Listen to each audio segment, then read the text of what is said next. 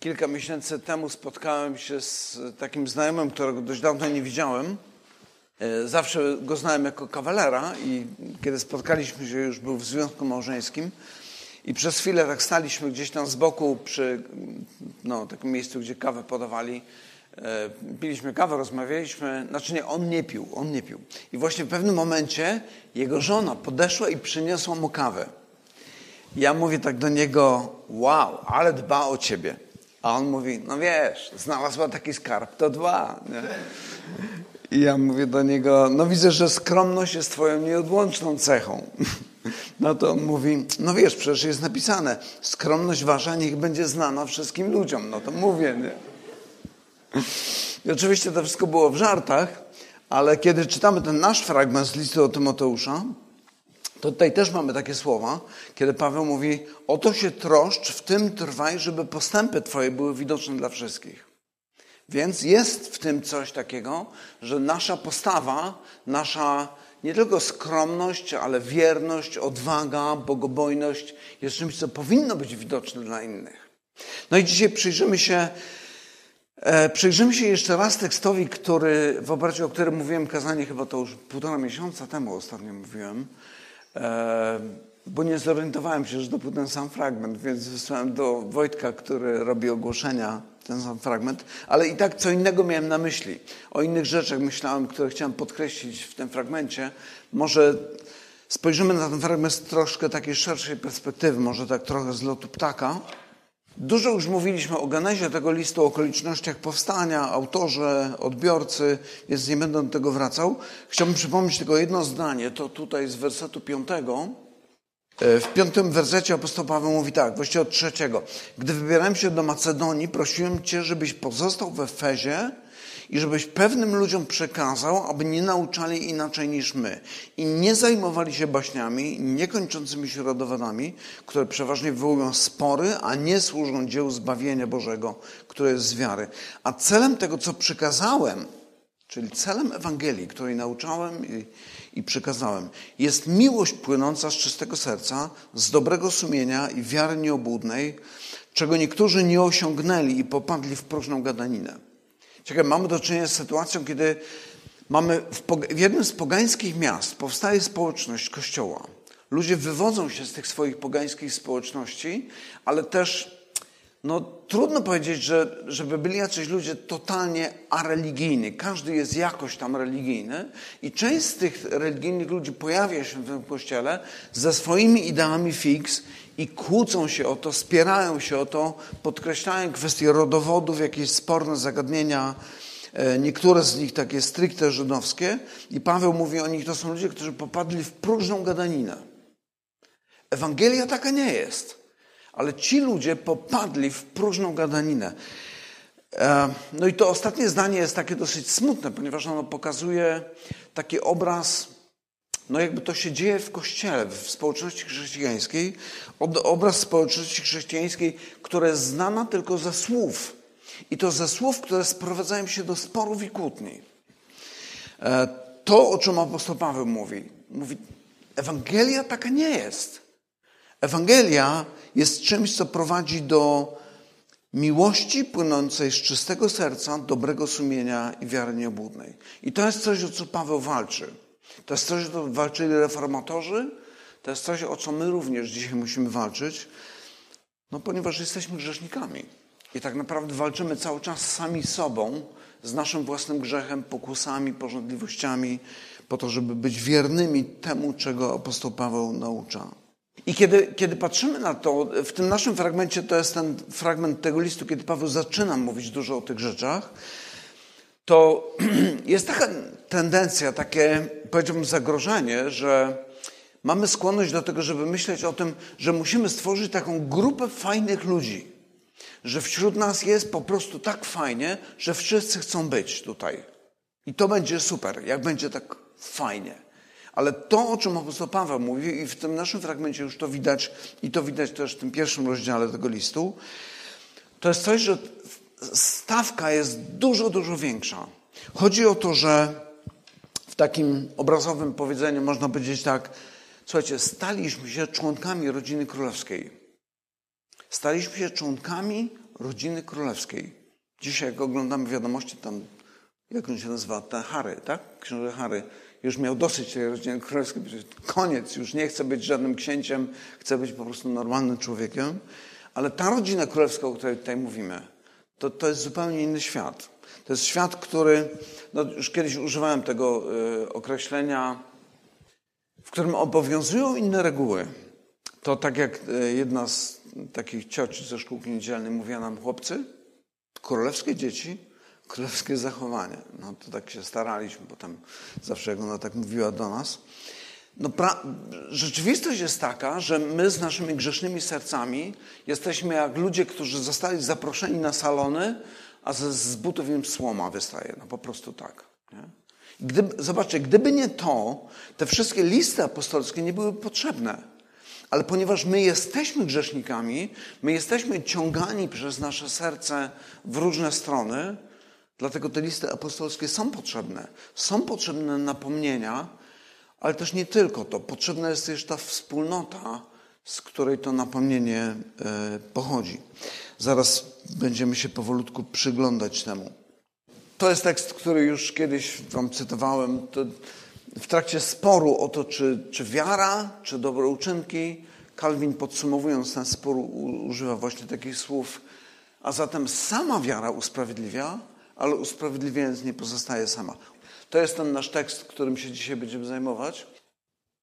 Apostoł Paweł mówi do Tymoteusza tak: Niech cię nikt nie lekceważy z powodu młodego wieku, ale bądź dla wierzących wzorem w postępowaniu, w miłości, w wierze, w czystości. Dopóki nie przyjdę, pilnuj napominania, nauki, nie zaniedbuj dar łaski, który masz, który został ci udzielony na podstawie prorockiego, e, prorockiego orzeczenia przez włożenie rąk starszych.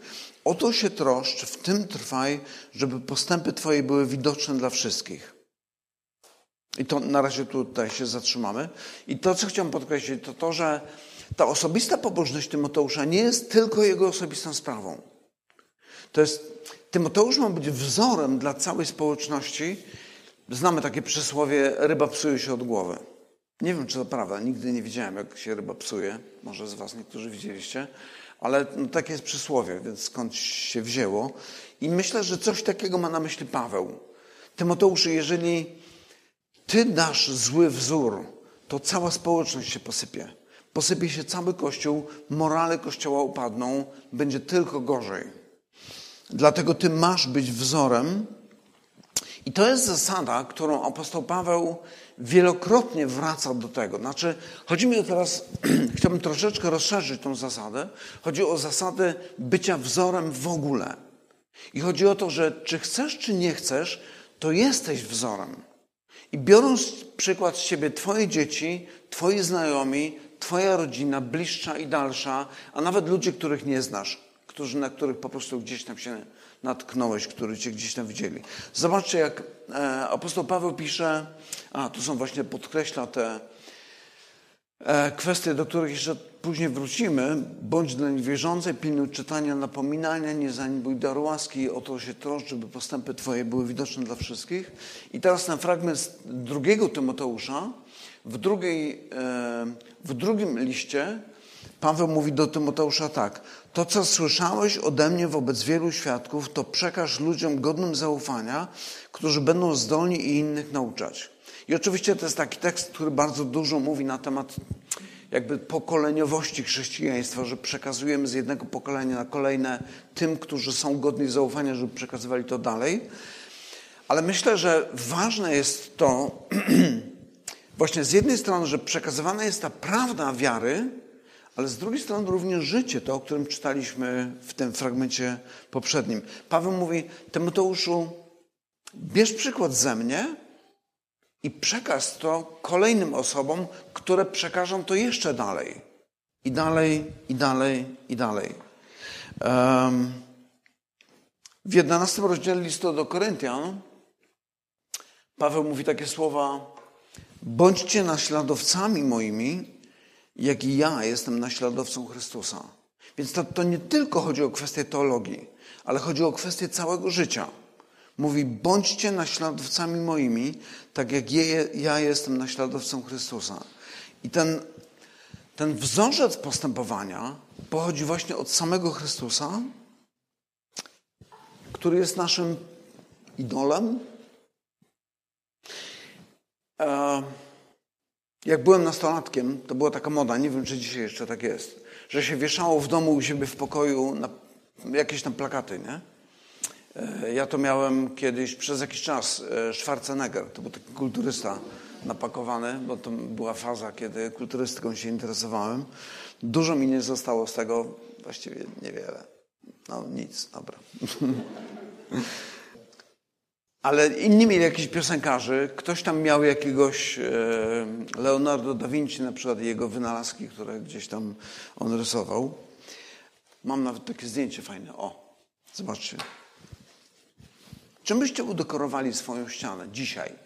Albo może macie coś takiego w domu? Czy byłby to wizerunek jakiejś postaci? A może cytat?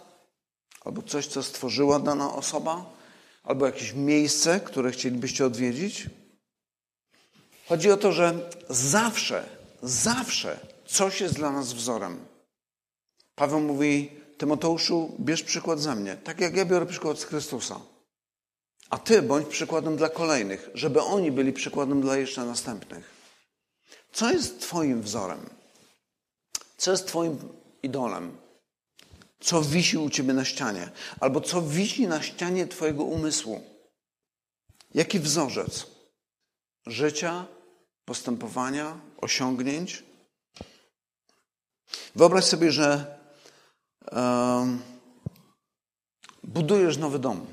Jesteś bogaty, stać cię na wszystko, budujesz nowy dom, masz architekta, który ci wszystko projektuje i architekci są y, no, pod tym względem no, tacy naprzykrzają się bardzo i mówią, a, a co pan lubi?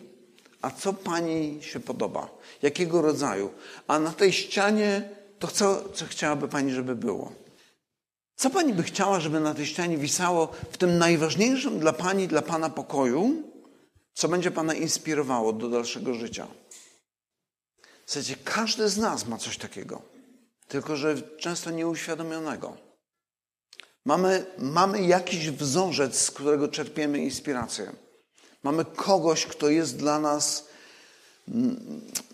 no właśnie, napędza nas do myślenia, do pójścia w tą stronę. I tutaj narysowałem medal i. Jak to się nazywa? Puchar puchar.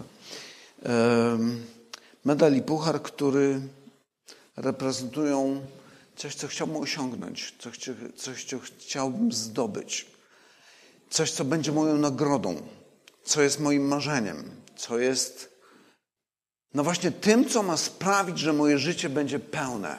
Poczuję się taki usatysfakcjonowany i pomyślę sobie, osiągnąłem.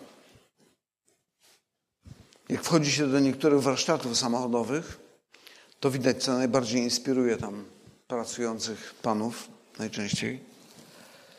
Co jest w Twoim warsztacie? Co wisi na ścianie? Co jest na Twoim kalendarzu, który sobie wieszasz gdzieś tam w głowie, z tyłu głowy? Co jest tym wzorcem? Co jest wzorcem i tą nagrodą, do której zmierzasz? Co jest tą najwyższą wartością, do której chciałbyś dojść? osiągnąć. Tą wartością, która tak naprawdę jest Twoim bóstwem, któremu składasz ofiarę każdego dnia. Poświęcasz swój czas, pieniądze, czasem rodzinę, żeby tylko dojść do upragnionego celu, osiągnąć ten medal czy ten puchar zdobyć. Ale wszystko, co nie jest prawdziwym Bogiem, jest bóstwem, które cię oszuka. Obiecuje wiele i nie daje w zamian nic. Daje marzenia, obietnice, które się nie spełniają. Ja już dwa razy się natknąłem w trakcie budów. Ta była druga. Pierwsza to była budowa mojego domu, kiedy spotkałem się z wykonawcami, którzy obiecują, malują przed tobą piękny obraz, jakie to będzie wszystko wspaniale, potem nic z tego nie wychodzi. Ale tak samo jest z duchem tego świata. On tak samo obiecuje, przedstawia nam obrazy, które są piękne, godne pożądania, tworzy wzorce do naśladowania i mówi: Jak to osiągniesz, poczujesz się spełniony, Poczujesz, jakbyś Pana Boga złapał za nogi. No i prawda jest taka, że tak nie jest. I zacytuję jeszcze raz człowieka, którego czytałem, czytowałem już kilka razy, David Foster Wallace, ten amerykański postmodernistyczny pisarz, szczery do bólu. Ale myślę, że warto to przypomnieć. Podobno siedem razy trzeba coś usłyszeć, żeby to dotarło w końcu. Zobaczcie, on mówi o tego rodzaju wzorcach, ideałach, pragnieniach, tym, za czym tęsknimy. Mówi tak, sam musisz zdecydować, co czcić. To jest coś dziwnego, ale prawdziwego. W codziennym życiu dorosłego człowieka nie ma czegoś takiego jak ateizm. Nie ma czegoś takiego jak nieoddawanie czemuś czci. Każdy coś czci. Jedyny wybór, jaki mamy, to obiekt naszej czci. I dobrym powodem, aby na obiekt naszej czci wybrać coś o duchowym charakterze, jest fakt, że jeżeli to będzie cokolwiek innego, to zjecie żywcem. Jeżeli czcisz pieniądze i rzeczy, jeżeli to one nadają prawdziwe znaczenie życiu, nigdy nie będziesz miał dosyć. Nigdy nie poczujesz się zaspokojony. Skup się na swoim ciele, pięknie, seksapilu, a zawsze będziesz czuł się, czuła brzydki, brzydka. Gdy posuniesz się w latach, będziesz umierał milion razy, zanim ostatecznie skonasz. Ubóstwiaj władzę, a skończysz czując słabość i strach, a chcąc je pokonać, będziesz chciał jeszcze więcej władzy. Ubóstwiaj swój intelekt i swój wizerunek człowieka bystrego, będziesz się czuł jak głupiec i oszust, e, żyjący w przeświadczeniu, że któregoś dnia ktoś się na tobie pozna. Perfidia takich form kultu nie polega na tym, że są złe albo grzeszne, no bo to jednak postmodernista jest, ale na tym, że są nieuświadomione. To nasz naturalny stan albo domyślny default. Kilka lat później popełnił samobójstwo, chyba dwa lata później po, po napisaniu tego. Czy trzy, tak? I teraz porównajmy te słowa ze słowami apostoła Pawła, który w liście do Filipian mówi tak. Wreszcie, bracia, nam podsumowuje pewną myśl, mówi tak, wreszcie, bracia, myślcie o tym, co prawdziwe, co poczciwe, co sprawiedliwe, co czyste, co miłe, co chwalebne, co jest cnotą i godne pochwały. Czyńcie to, czego się nauczyliście i co widzieliście i przejęliście i co słyszeliście i co widzieliście u mnie, a Bóg pokoju będzie z wami. Zobaczcie, Paweł wyznacza im pewne wzorce i mówi: pielęgnujcie i dbajcie o to, co prawdziwe, poczciwe, sprawiedliwe, czyste, miłe, chwalebne, cnotą godne pochwały. A jak chcecie wiedzieć, na czym to polega, to spójrzcie na moje życie. I róbcie tak jak ja. Róbcie to, co widzieliście w moim życiu. Paweł napomina do życia, które jest przeciwieństwem tego wszystkiego, o czym Foster Wallace mówił wcześniej, czy przestrzegał, przed czym przestrzegał Foster Wallace. I mówi: Spójrzcie na mnie, przypomnijcie sobie, czego Was uczyłem, przypomnijcie sobie moje postępowanie i róbcie tak samo jak ja. To takie praktyczne chrześcijaństwo. I w tym naszym fragmencie Paweł aplikuje tę zasadę, o której mówi przed chwilą w tym liście do Filipian.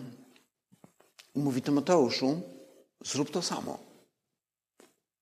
Niech Twoje życie będzie wzorem dla tych ludzi, którym służysz. Bądź dla wierzących wzorem w postępowaniu, w miłości, wierze, w czystości. Nie wiem dlaczego to w Grece jest do, dosłownie powiedziane, bądź dla wierzących wzorem w słowie i postępowaniu, w miłości, wierze i czystości. I to nie jest tylko poradnik dobrego życia. Zwróćcie uwagę na werset 13 i 14. Paweł tam podkreśla źródło, z którego pochodzą te idee, o których on mówi. I również, co jest źródłem służby zarówno Pawła, jak i Tymoteusza. I to chodzi mi o to, że to nie jest tak, że Paweł jest kolejnym etykiem, kolejnym filozofem, który uczy etycznego życia, ale z człowiekiem, który mówi: Słuchajcie, to, czego Was nauczam, pochodzi od samego Boga. To zostało nam objawione. To pochodzi od samego Boga.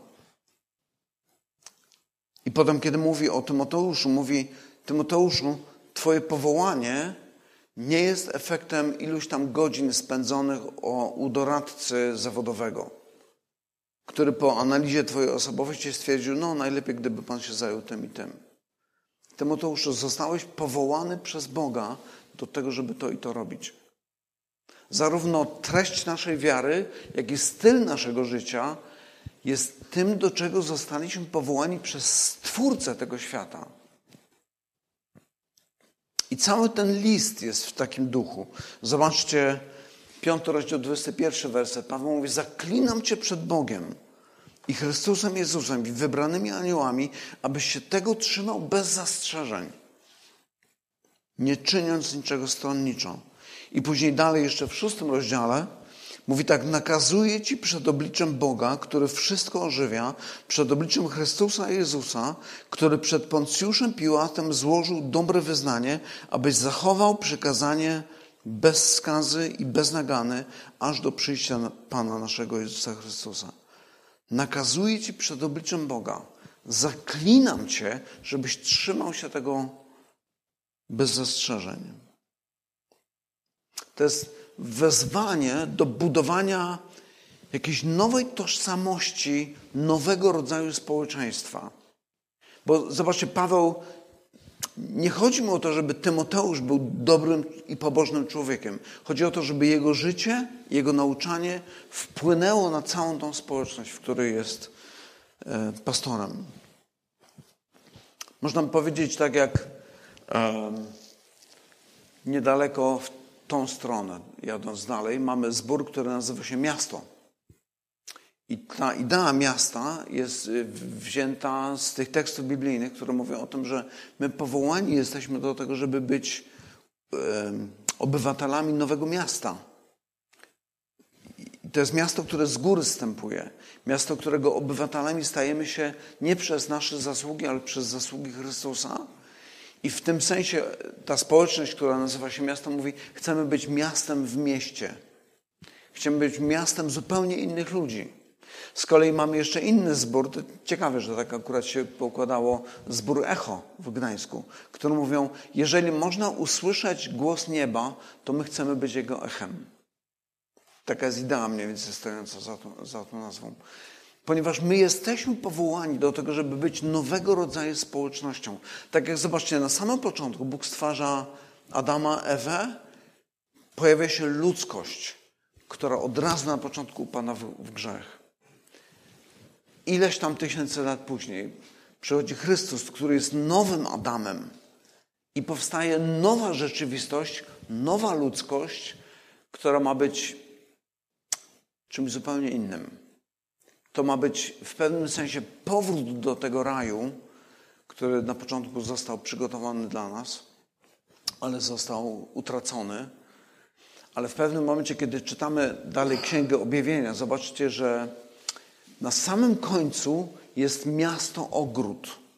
Jest z jednej strony mowa o mieście, ale z drugiej strony to miasto, kiedy jest opisywane, tak jakbyśmy czytali o pięknym, pięknym ogrodzie albo pięknym parku, w którym się znaleźliśmy. Być może, że gdyby Adam i Ewa nie zgrzeszyli, dzisiaj żylibyśmy w przepięknym mieście, państwie, które byłoby jednym wielkim, pięknym ogrodem. Nie udało się. Ale teraz, kiedy przyszedł drugi Adam, to wszystko jest przed nami, to wszystko jest możliwe. I teraz, kiedy czytamy listy apostolskie, Paweł mówi, słuchajcie, wy jesteście zaczątkiem tego królestwa, które się rozwija. Wasze życie ma być odbiciem tego, co jest w naturze samego Boga. Tej wspólnoty, doskonałej jedności, miłości, szacunku, oddania, poświęcenia. To jest coś, do czego zostaliśmy powołani.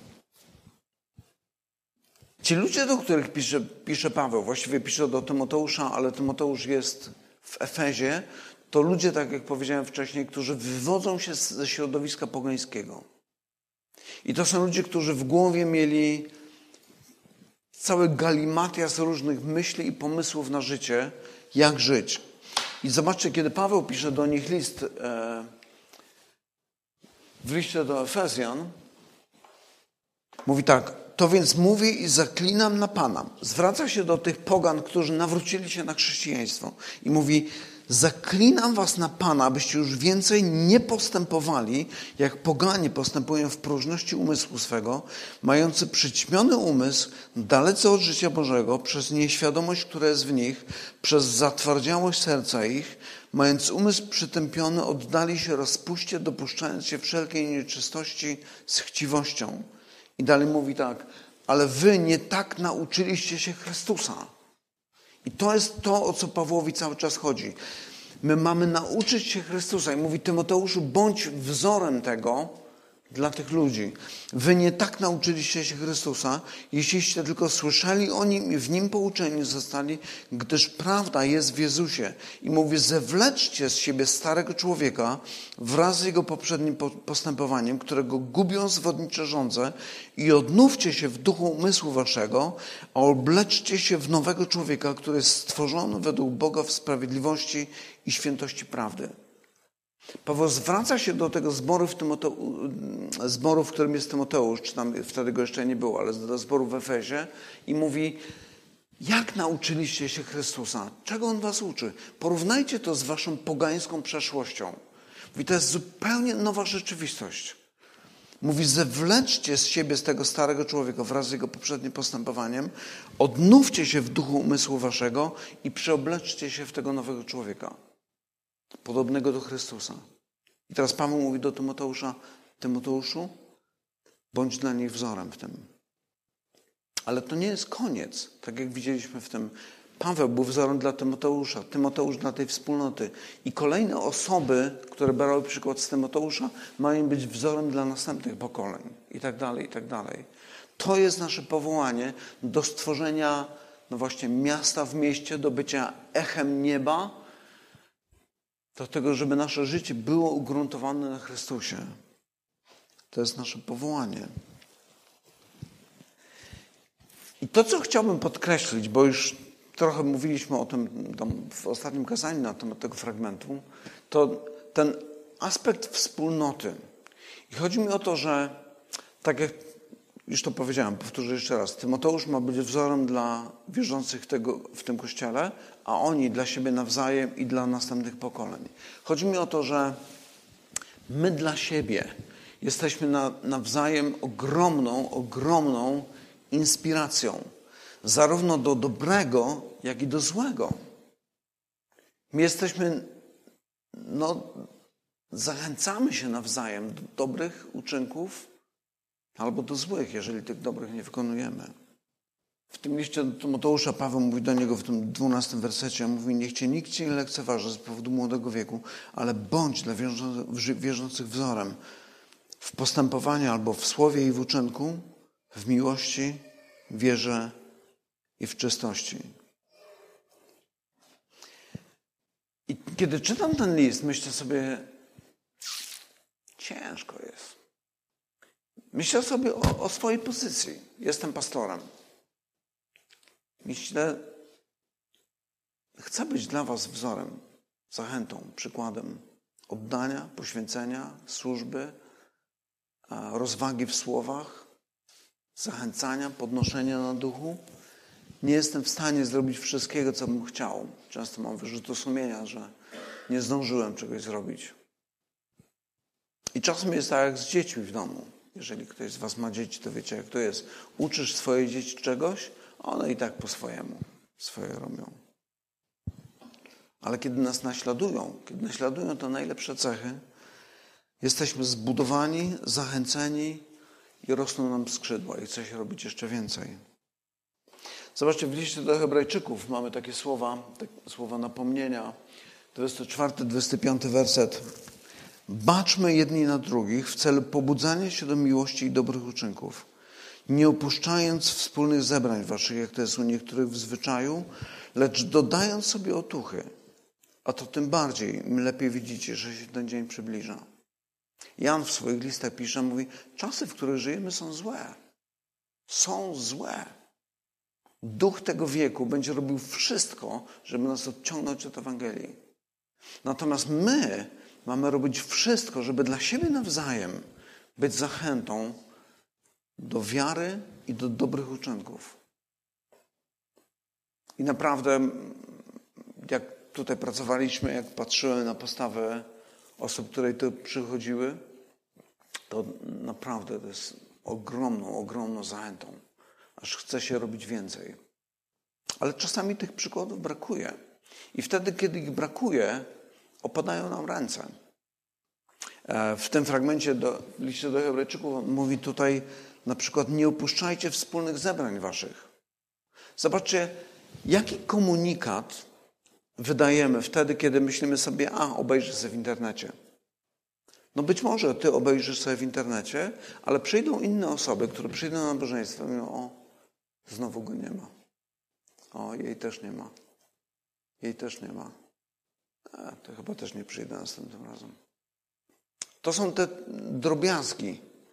Znacie to przysłowie. Ludzie nie potykają się o góry, tylko o kopce. Ale to są te drobiazgi, na których się przewracamy. Na które, do których nie przywiązujemy wielkiej wagi. I nawet nie wiesz, ile osób przewróciło się z Twojego powodu. Ponieważ olałeś jakieś sprawy. Myślałeś, a nikt się nie dowie. A może się dowie. Bonhoeffer, e, ten pastor luterański, o którym kiedyś e, opowiadałem, jeden z niewielu, którzy sprzeciwiali się Hitlerowi w czasie II wojny światowej, e, mówi takie słowa, też chyba je cytowałem kiedyś. Chrystus, który jest w moim bracie, Chrystus, który jest w moim bracie, jest silniejszy niż Chrystus, który jest we mnie. Chrystus, który jest w moim bracie, jest silniejszy niż Chrystus, który jest we mnie. I oczywiście mówię o czymś bardzo subiektywnym, o takim bardzo osobistym, bardzo indywidualnym odczuciu, ale zauważcie, że w sytuacji, kiedy jesteśmy słabi, kiedy jesteśmy zniechęceni, kiedy jesteśmy rozczarowani, ale spotkamy się z przyjacielem, bratem, siostrą w Chrystusie i on mówi: Modlę się o Ciebie. Wiemy przecież, że modlitwa jest czymś ważnym, ale kiedy mówi mi to mój brat, to jest zupełnie inna klasa. To jest zupełnie inny standard. To jest zupełnie inna siła. Nawet będzie to jest inny Chrystus niż ten, który jest we mnie. Potrzebujemy siebie nawzajem. Potrzebujemy siebie do tego, żeby wspierać się, zachęcać, mówić sobie dobre słowa, słowa, które będą nas budowały, zachęcały. Niektórzy mówią, a ja tam nie jest, nie, lubię mówić. No to naucz się mówić. Nasz Bóg jest Bogiem, który mówi. To jest Twój wzorzec. Nasz Bóg mówi do swojego syna, który przychodzi w ciele i mówi do niego: Ty jesteś moim synem umiłowanym, w którym mam podobanie. Po co? Nie wiedział o tym? Jezus, będąc w ciele, potrzebował tego. I my tego też potrzebujemy. Potrzebujemy siebie nawzajem. Kiedy widzisz coś dobrego, powiedz, że to jest dobre. Kiedy widzisz jakąś potrzebę, sprawdź, czy możesz wyciągnąć rękę i, na co natknie się Twoja ręka, jak mówi Salomon, to uczyń według swojej możliwości. Bo to buduje, bo to zachęca, bo to jest praktyczną realizacją tego, o czym czytamy tutaj w tym liście. A to nie są wytyczne zasad etyki chrześcijańskiej pierwszego kościoła opisane przez apostoła Pawła. Nie. To sam Bóg z nieba przemawia do nas i mówi: Chcę, żebyście tacy byli, bo ja taki byłem. Bo ja taki jestem. Bo ja wyciągam rękę do swojego syna, który wiem, że za chwilę umrze. I wiem, że potrzebuję mojego głosu. Myślę, że wszyscy potrzebujemy siebie nawzajem. Ja chcę być dla Was wzorem, ale też potrzebuję, żebyście Wy byli dla mnie wzorem. Potrzebujecie siebie nawzajem, żeby być dla siebie wzorem, zachętą. Z drugiej strony, kiedy patrzymy na koniec Ewangelii, to zobaczcie, widzimy Jezusa, który mówi na krzyżu: Boże mój, czemuś mnie opuścił. I to jest chyba najgorsze, czego można doświadczyć, kiedy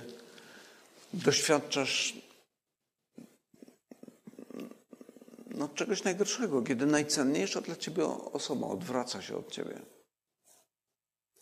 I oczywiście w pierwszej kolejności możemy myśleć o naszych bliskich, znajomych, przyjaciołach, mężu, żonie, dzieciach. Ale w którymś momencie, kiedy powie do ciebie coś takiego Bóg, to to będzie największa tragedia. I po to właśnie, żeby tego nam oszczędzić, Chrystus przychodzi i On tego doświadcza za nas. To do Niego, od Niego odwraca się Jego własny Ojciec. Ja mówię, Boże, czemuś mnie opuścił? I doświadcza tego po to, żebyśmy my tego nie musieli doświadczyć, kiedy pewnego dnia staniemy przed Bogiem. I ponieważ teraz możemy mówić Ojcze do tego Boga, mamy wszystko, czego potrzebujemy do tego, żeby stworzyć miasto w mieście, żeby być echem nieba, odbiciem tego, co znajdujemy w naturze samego Boga. To jest coś, co wynika, kolejna nazwa, z prostej egzegezy pisma. Kolejna nazwa kolejnego zboru. I do tego Paweł nas wzywa. Spójrz na Chrystusa, spójrz na Pawła, spójrz na Tymoteusza. Powiesz sobie jakiś symbol, plakat, zdjęcie apostoła Pawła albo Pana Jezusa. Ja oczywiście żartuję. E, u siebie w warsztacie czy w pokoju. Powiesz sobie coś, co Cię będzie inspirowało, inspirowało do budowania Królestwa Bożego. I co więcej, coś, co Cię będzie inspirowało do tego, by w tym posłuszeństwie Bożej woli być wzorem jeszcze dla innych. Taki był Chrystus, taki był apostoł Paweł, taki był Tymoteusz. I to jest naszym powołaniem, Twoim i moim. Pomódlmy się na koniec. Panie, chcemy dziękować Ci za to, że kiedy patrzymy na Jezusa, to nie widzimy jakiejś takiej malowanej kukły, która stąpiła z nieba, ale widzimy człowieka z krwi i kości, podobnego do nas, który uniżył się do tego stopnia, że pozwolił, żeby go zamordowano w tak okrutny i bestialski sposób. A co jeszcze gorsze, doświadczył oddzielenia od Ciebie, Jego ukochanego Ojca. Panie, dziękujemy Ci za to, że, że dzięki temu, że On tego doświadczył, my nie musimy. Że dzięki Jego śmierci my jesteśmy ocaleni. Dziękujemy Ci za to i modlimy się, Panie, o to, żeby ta prawda naprawdę głęboko zapadła w nasze serca. Byśmy nie byli ludźmi, którzy na ustach mają pełno Ewangelii, pełno słów jakichś religijnych i cytatów biblijnych, ale byśmy byli ludźmi, którzy po prostu żyją Twoim słowem każdego dnia, we wszystkim. Pomóż nam, Panie, być dla siebie nawzajem wzorem, zachętą i błogosławieństwem. I niech Twoja chwała, Panie, mieszka pośród nas. O to prosimy Cię przez Pana Jezusa. Amen.